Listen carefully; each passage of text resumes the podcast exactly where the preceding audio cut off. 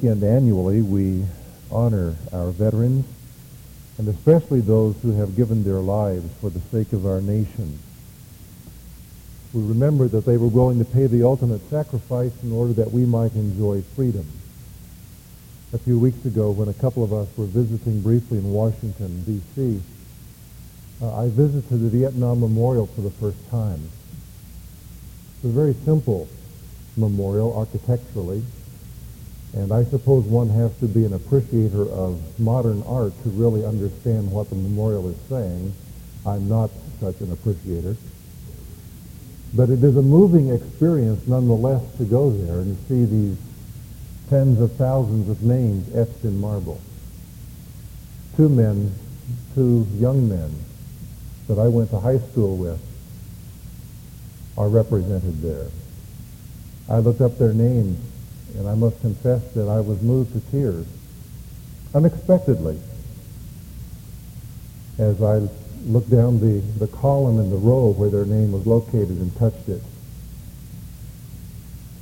and remembered them in their youth and that they were cut off so quickly. We need to thank God for the, the liberty that we enjoy and remember that there are those who have paid dearly so that we might enjoy it. And let us guard it in our own day in the way that we must so that we have a legacy to pass on to our own children and grandchildren. As a young boy on this weekend, we would visit the graves of those in our family who had died, and on Memorial Day most often would go to our local cemetery there in Kansas. My father was buried there, and his grave, like a number of others, had a flag raised over it. The VFW and many cemeteries places a marker there, Memorial Day weekend, and a flag is put there for those who served our nation. I remember the, uh, the fun it was to see relatives on Decoration Day, as we called it. And we would walk around the cemetery, and sometimes there would be a, a family get-together afterwards. But as we walked around the cemetery, you would hear people talk about this one and that one who had passed before. And we would read their names and hear stories about them and note how long they lived or how short they lived. Collecting epitaphs from cemeteries has been a hobby of mine for a number of years, although I haven't done it very much of late.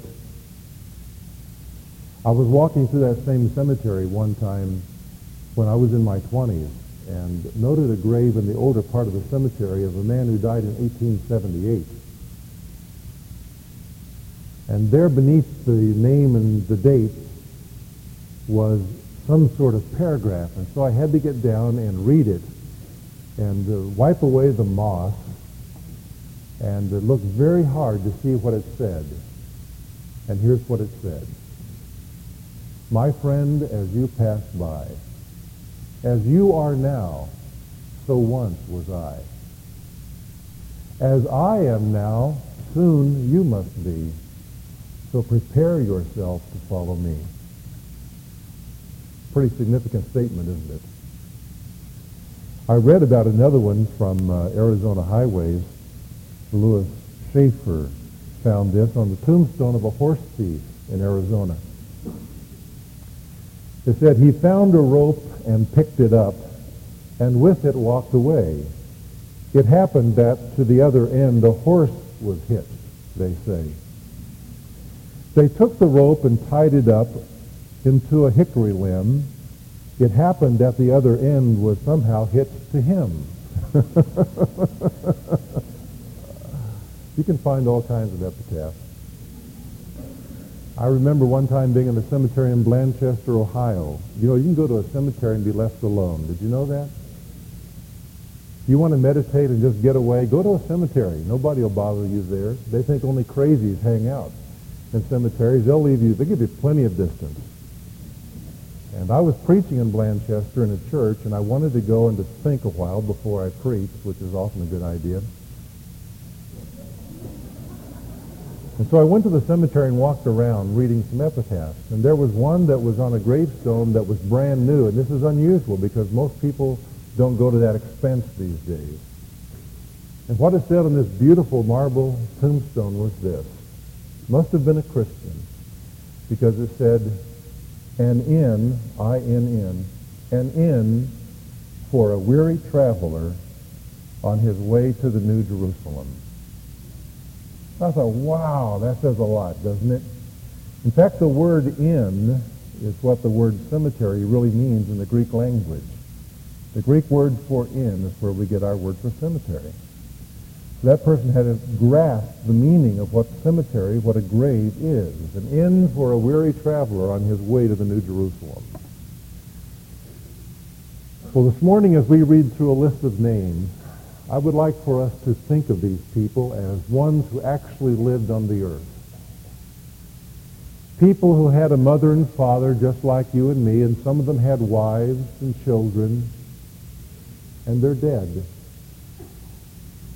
We're going to turn to Colossians chapter 4, and as we read these names, I want you to see what is said about them, because as we work our way through the list in the message, we're going to create an epitaph for each one of these individuals. Beginning in verse 7 of Colossians 4.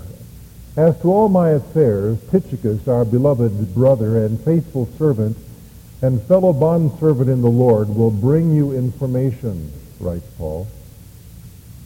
For I have sent him to you for this very purpose, that you may know about our circumstances and that he may encourage your hearts and with him Onesimus, our faithful and beloved brother, who is one of your number. They will inform you about the whole situation here, that is, in Rome, where Paul was under house arrest.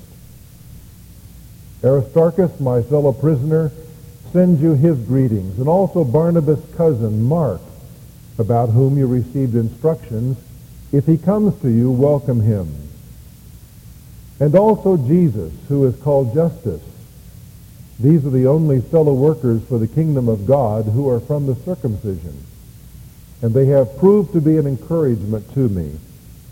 Epaphras, who is one of your number, a bond slave of Jesus Christ, sends you his greetings, always laboring earnestly for you in his prayers, that you may stand perfect and fully assured in all the will of God. For I bear him witness that he has deep concern for you and for those who are in Laodicea and Hierapolis. Luke, the beloved physician, sends you his greetings, and also Demas. Greet the brethren who are in Laodicea and also Nympha and the church that is in her house. And when this letter is read among you, have it also read in the church of the Laodiceans for you and you, for your part, read my letter that is coming from Laodicea. And say to Archippus, take heed to the ministry which you have received in the Lord, that you may fulfill it. I, Paul, write these, this greeting with my own hand. Remember my imprisonment. Grace be with you. And so we have the names of a number of individuals, including that of the Apostle Paul. What I observe here is that those who faithfully serve God's will and advance Christ's cause will be forever remembered. I hope that you and I will determine this morning that we in our hearts will be men and women worthy of distinction such as most of the people on this list. As we walk along this morning through this cemetery of names. The first one that we come to is this man Tychicus. This man joined Paul's party as he headed back toward Jerusalem at the end of his third journey. Acts 20 and verse 4. About four years had passed since that time. Tychicus was a loyal and trustworthy assistant of the Apostle Paul. There are three terms that are used of this brother. He is called a beloved brother. In other words, Paul looks upon him as one who is in God's family with him and one who is deeply appreciated. He is not only a brother in Christ, he is a beloved brother. And he calls him a faithful servant. The word servant here means deacon. It's, an, it's one who is willing to serve in ordinary ways. Tychicus was probably not an official deacon of the church, but in his mindset, in his heart, he was one who served. He was not prominent, but he was faithful. And so Paul calls him faithful servant and then fellow bond servant. Here another word, the word servant here means slave. And so Paul sees this man as joined with him in the chains of slavery to Jesus Christ. The name Tychicus means fortunate. He was a man fortunate in that he came to know Christ and was fortunate in that he was able to serve with the greatest apostle of this age, Paul. But Paul also looked upon himself as fortunate for having an associate like Tychicus. Tychicus was going to deliver this letter that Paul was writing to the church in Colossae. I believe that the epitaph that we might write upon his tombstone is this. Here lies a man you could count on. And I don't know of an epitaph, my friends, that would be any more meaningful than that, especially in the day in which you and I live. If you can come to the end of your life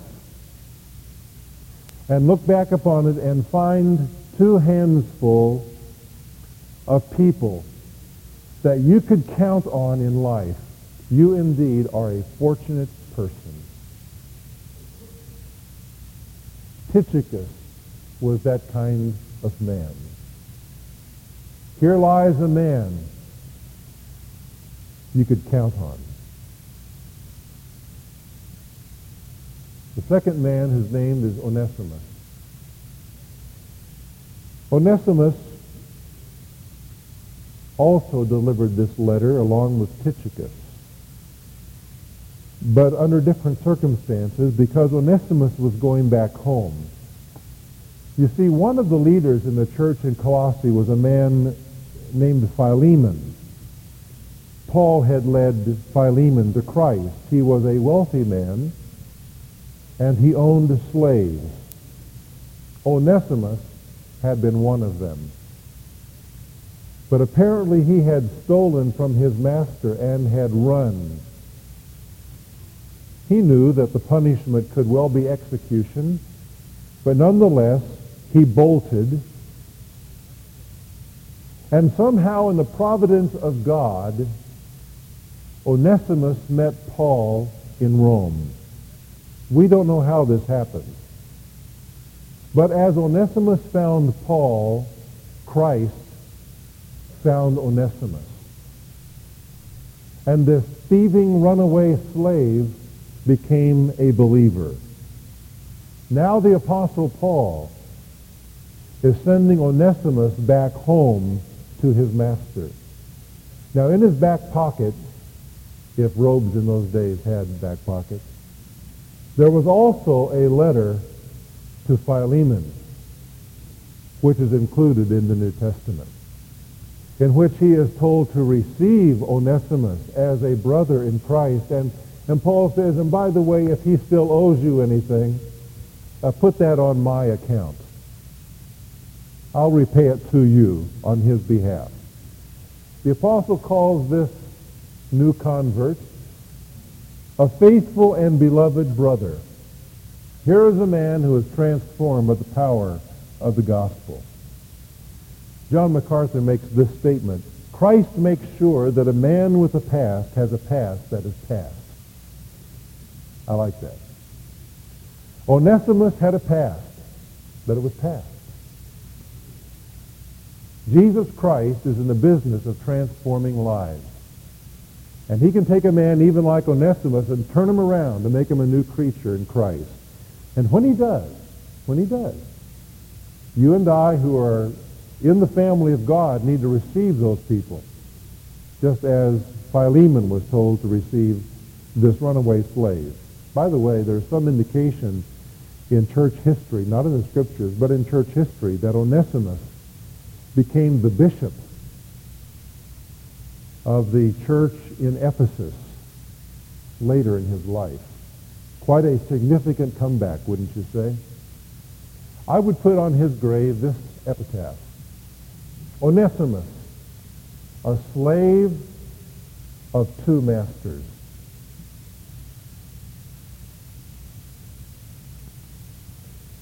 And then we come to Aristarchus. Aristarchus was a native of Thessalonica, according to Acts 20, verse 4. He had been with Paul in Ephesus, Acts 19, verse 29, where he had been seized by the mob that was looking for Paul.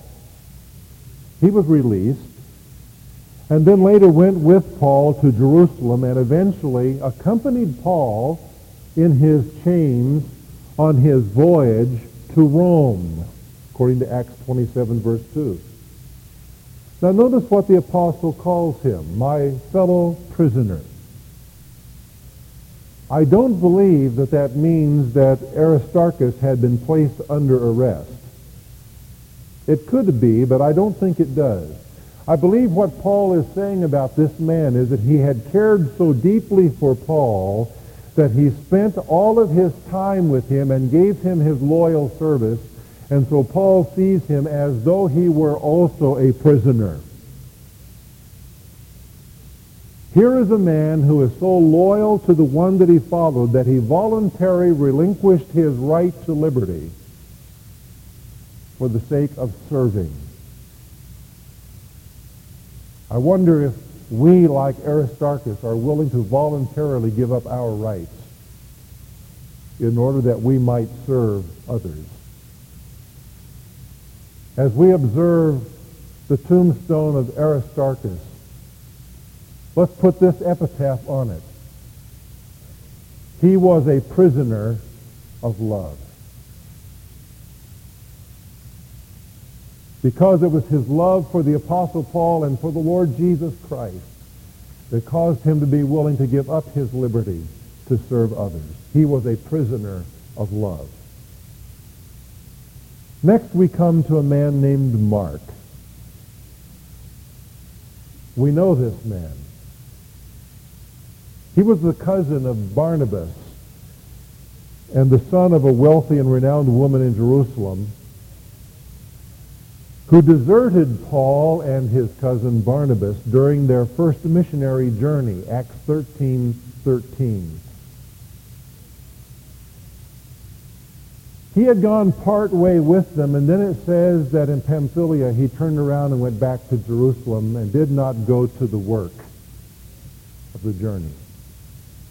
Paul was devastated by this and to some degree held it against Mark for a period of time. It is thought that probably Mark was a good friend later, at least, of the Apostle Peter. And may have gotten some of his information for the gospel he wrote named Mark from Peter. Peter may have had the influence in Mark's life that turned him around. By the way, the contention between Paul and Barnabas over Mark was so great that the two of them split. Here they had been fast companions, a part of the same missionary team. But over the issue of Mark, they split because Barnabas said, I want to take Mark again, and Paul said, never. And so they went separate directions. But 12 years have passed. And now Mark has been reclaimed. He's a different man than he was before. Mark is a man who might have given up in embarrassment and disgrace. After all, when the top guy in the church of the Lord is ashamed of you, where do you go? When the Apostle Paul is not willing to trust you again,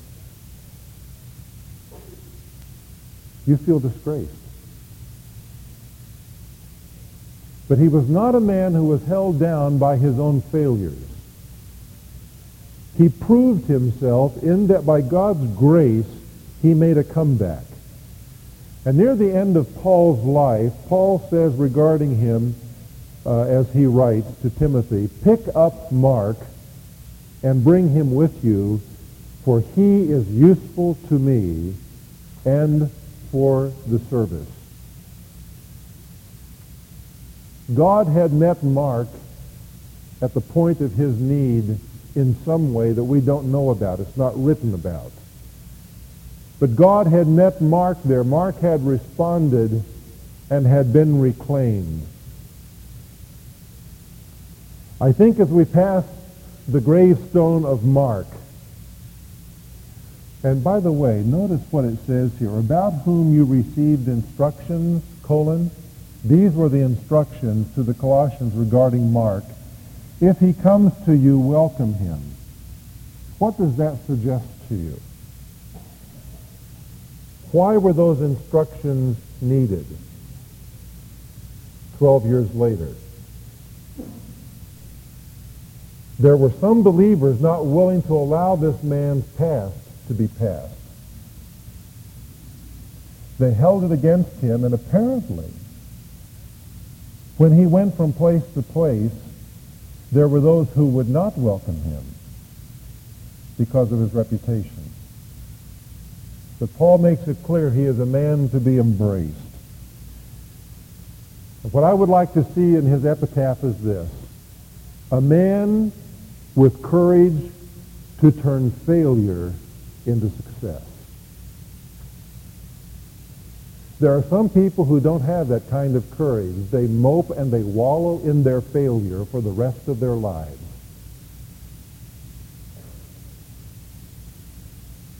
They do not take the grace that God gives to them at the point of their need, and the result is they waste the years to come because of past failure. If somehow today you're one of those people who, like Mark, somewhere along the way has blown it, then acknowledge the failure. Confess it to God. Get right with God. Get as right with others as you can. Mark testifies that apparently some you can't get right with. They won't let you. But go on. For God's sake and for your sake, go on. And have the courage to make success out of that failure in your past. And then there is Jesus.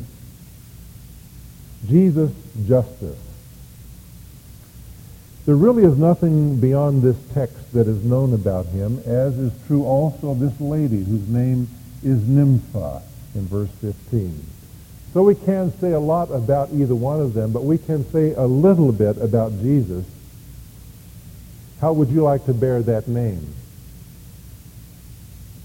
Now, understand that Jesus was not an uncommon name. Jesus is the Greek spelling of the Hebrew name Yeshua or Joshua. And there were lots of Jews by that name. That was a common name. When the angel said, you shall call his name Yeshua, Joshua, that was not a brand new name, an unusual name. It was a particular name and is applied particularly wonderfully in the Lord Jesus Christ. But it was a common name. And so here is a man whose name was Joshua, or Greek Jesus. But among the followers of the Lord Jesus, you can imagine bearing this name. How would you like to live up to that name? How well did he do? Was he a man of integrity? Well, apparently so, because his name Justus means righteous, which indicates to us that he lived so as to honor the name he bore. Say, you bear the name Christian, which means little Christ or follower of Christ. Are you living so as to honor that name? Ephrathah. Epaphras was probably the founding pastor of the church in Colossae. Remember, Paul had never been there. Epaphras had gone there, had led people to Christ, and founded the church, most likely. It was he who probably brought the word to Paul about the problems of the heresy that was afflicting the church in Colossae. He is described here as one who knew deep concern or literally great pain in his life. Many people do not understand the great pain that pastoral ministry brings. The Apostle Paul, in one place in the New Testament, lists all of the sufferings that he had endured, the shipwrecks, the beatings, etc., etc., etc. And then he said, and besides all of this, the care of the churches. Paul was a pastor's pastor as an apostle. Epaphras knew the load that is borne by those who are shepherds of God's people. And Paul says he is a man who has known great pain. And as a pastor, he was one who had labored in prayer. He agonized for the souls of his people. He prayed, says the apostle, that they, the Colossians, might be mature and wise in their spiritual insight.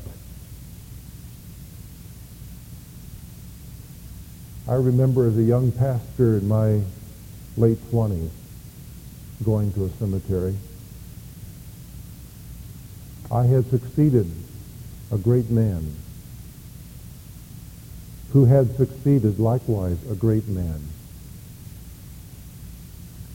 The man who was pastor second generation before me, which was only, I suppose at that point, 10 years before me, was a man named Dr. D.B. Eastep. Dr. Eastep had pastored Calvary Baptist Church for 35 years. It had grown from a handful of people to a, a church of eight or nine hundred, which in the late 1950s was a huge church in America, a huge evangelical church. Now he had his strengths and he had his weaknesses. But he was a man who bore great pain for the people he loved. And at 62 or 63 years of age, died suddenly of a coronary, undoubtedly related in part to the stress of the ministry of the Calvary Baptist Church. And having become the pastor of that church, I decided to go find his grave. I know it's a little weird, but that's all right. And so I I knew which cemetery it was. I had buried people there, and so I asked one of his uh, sister-in-laws, sisters-in-law, who had was still in our church, what area it was in, and went out there and walked around until I found it. It's a very simple little gravestone. Durwood B. Eastep, with the years of his life on it. And below that, all it said was, pastor of Calvary Baptist Church.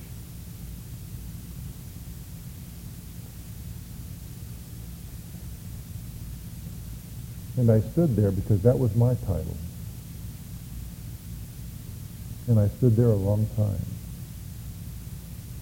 And on subsequent occasions, I also stood there. And I thought about this faithful man who had borne the burden of the ministry of that church. And I never left there without recommitting myself to the ministry that God has called me to. Dr. Eastep and I and every pastor, we follow in the steps of a man like Epaphras. And I would put over his grave on his epitaph these words, he was a praying shepherd.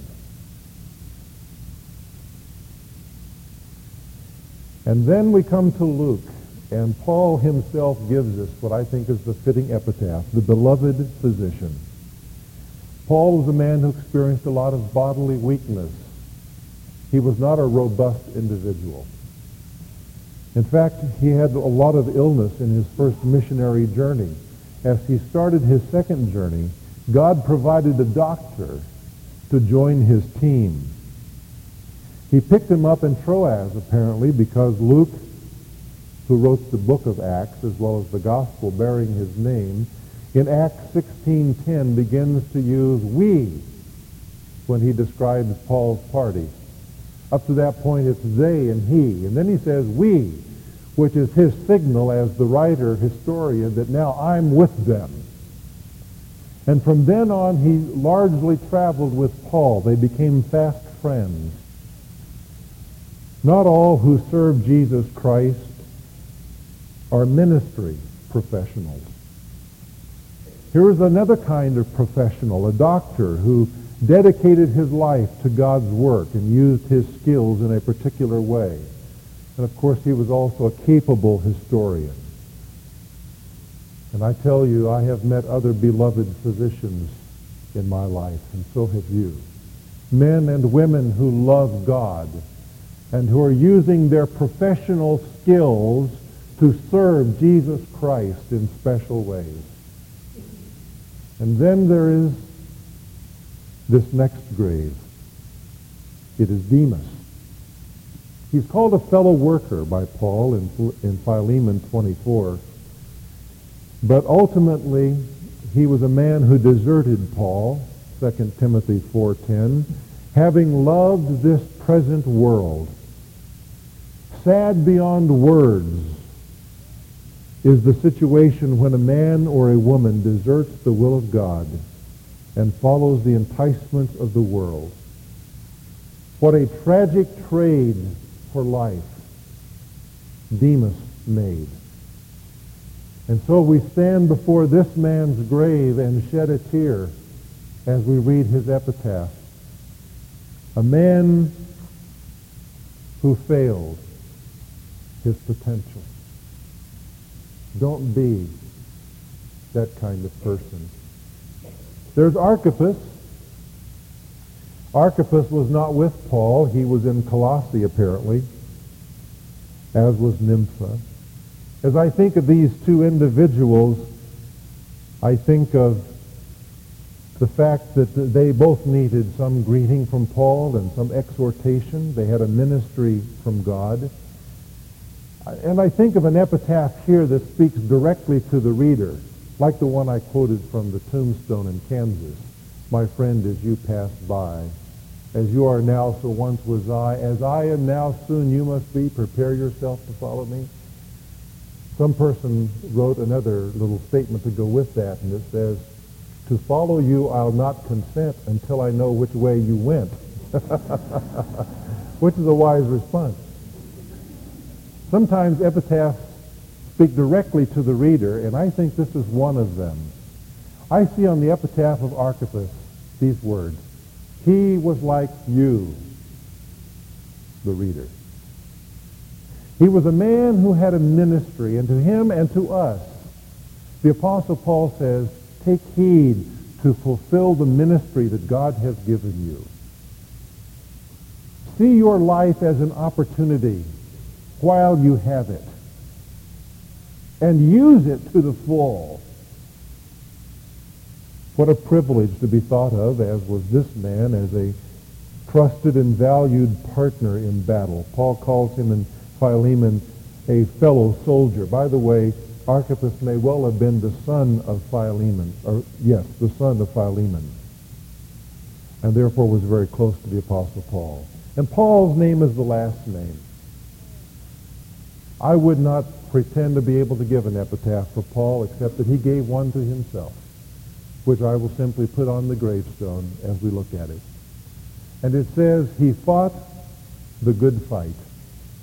He finished his course. He kept his faith. And so we have the names of 10 or 11 individuals, most of whom are highly honored and forever remembered as those who served God's cause and advanced Christ's will in their generation. By the way, more than half of the New Testament was authored by three of the people on this list. The church grew and was established because of the commitment of men and women like this. And dear people, the Church of Jesus Christ today will only grow and be established as we who are alive in our generation commit ourselves as did they to faithful service. It's the kind of people that we need to be in our generation. And I want to close with part of a poem written by Robertson McQuilkin, who I think bears the title Chancellor now at uh, the Columbia Bible College, although it has a new name that I can't give to you at the moment. He wrote this poem in 1981 as he was growing older. And his prayer in the midst of a lot of friends who failed God was this. Let me get home before dark. Listen to his thoughts as we close. An older man writing this now. It's sundown, Lord. The shadows of my life stretch back into the dimness of the years long spent. I fear not death, for that grim foe betrays himself at last, thrusting me forever into life. Life with you, unsoiled and free. But I do fear. I fear the dark specter may come too soon, or do I mean too late? That I should end before I finish, or finish, but not well. That I should stain your honor shame your name, grieve your loving heart. Few, they tell me, finish well. Lord, let me get home before dark. The darkness of a spirit grown mean and small, fruit shriveled on the vine, bitter to the taste of my companions, burden to be borne by those brave few who love me still. No, Lord. Let the fruit grow lush and sweet, a joy to all who taste. Spirit sign of God at work, stronger, fuller, brighter to the end. Lord, let me get home before dark. The darkness of tattered gifts rust-locked, half-spent, or ill-spent. A life that was once used of God, now set aside. Grief for glories gone, or fretting for a task God never gave. Mourning in the hollow chambers of memory, gazing on the faded banners of victories long gone. Can I not run well unto the end? Lord, get me home before dark. Let's pray. You know, it would be a good exercise for all of us to sit down this afternoon and write the epitaph that we would like to have put on our own gravestones if one were to be put there. It would give us pause that we need.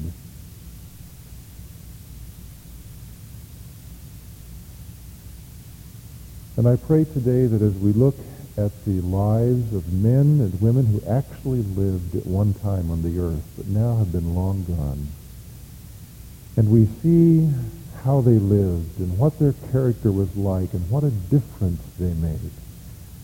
That we in our generation may so determine to live out God's will for us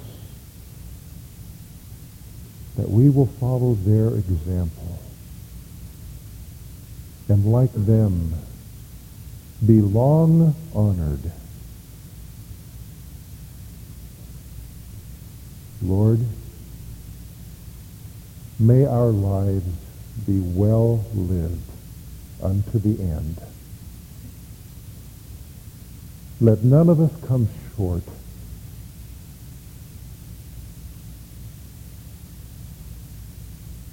And wherein the Spirit of God has found us in this list of people we've looked at this morning, may our hearts respond with renewed surrender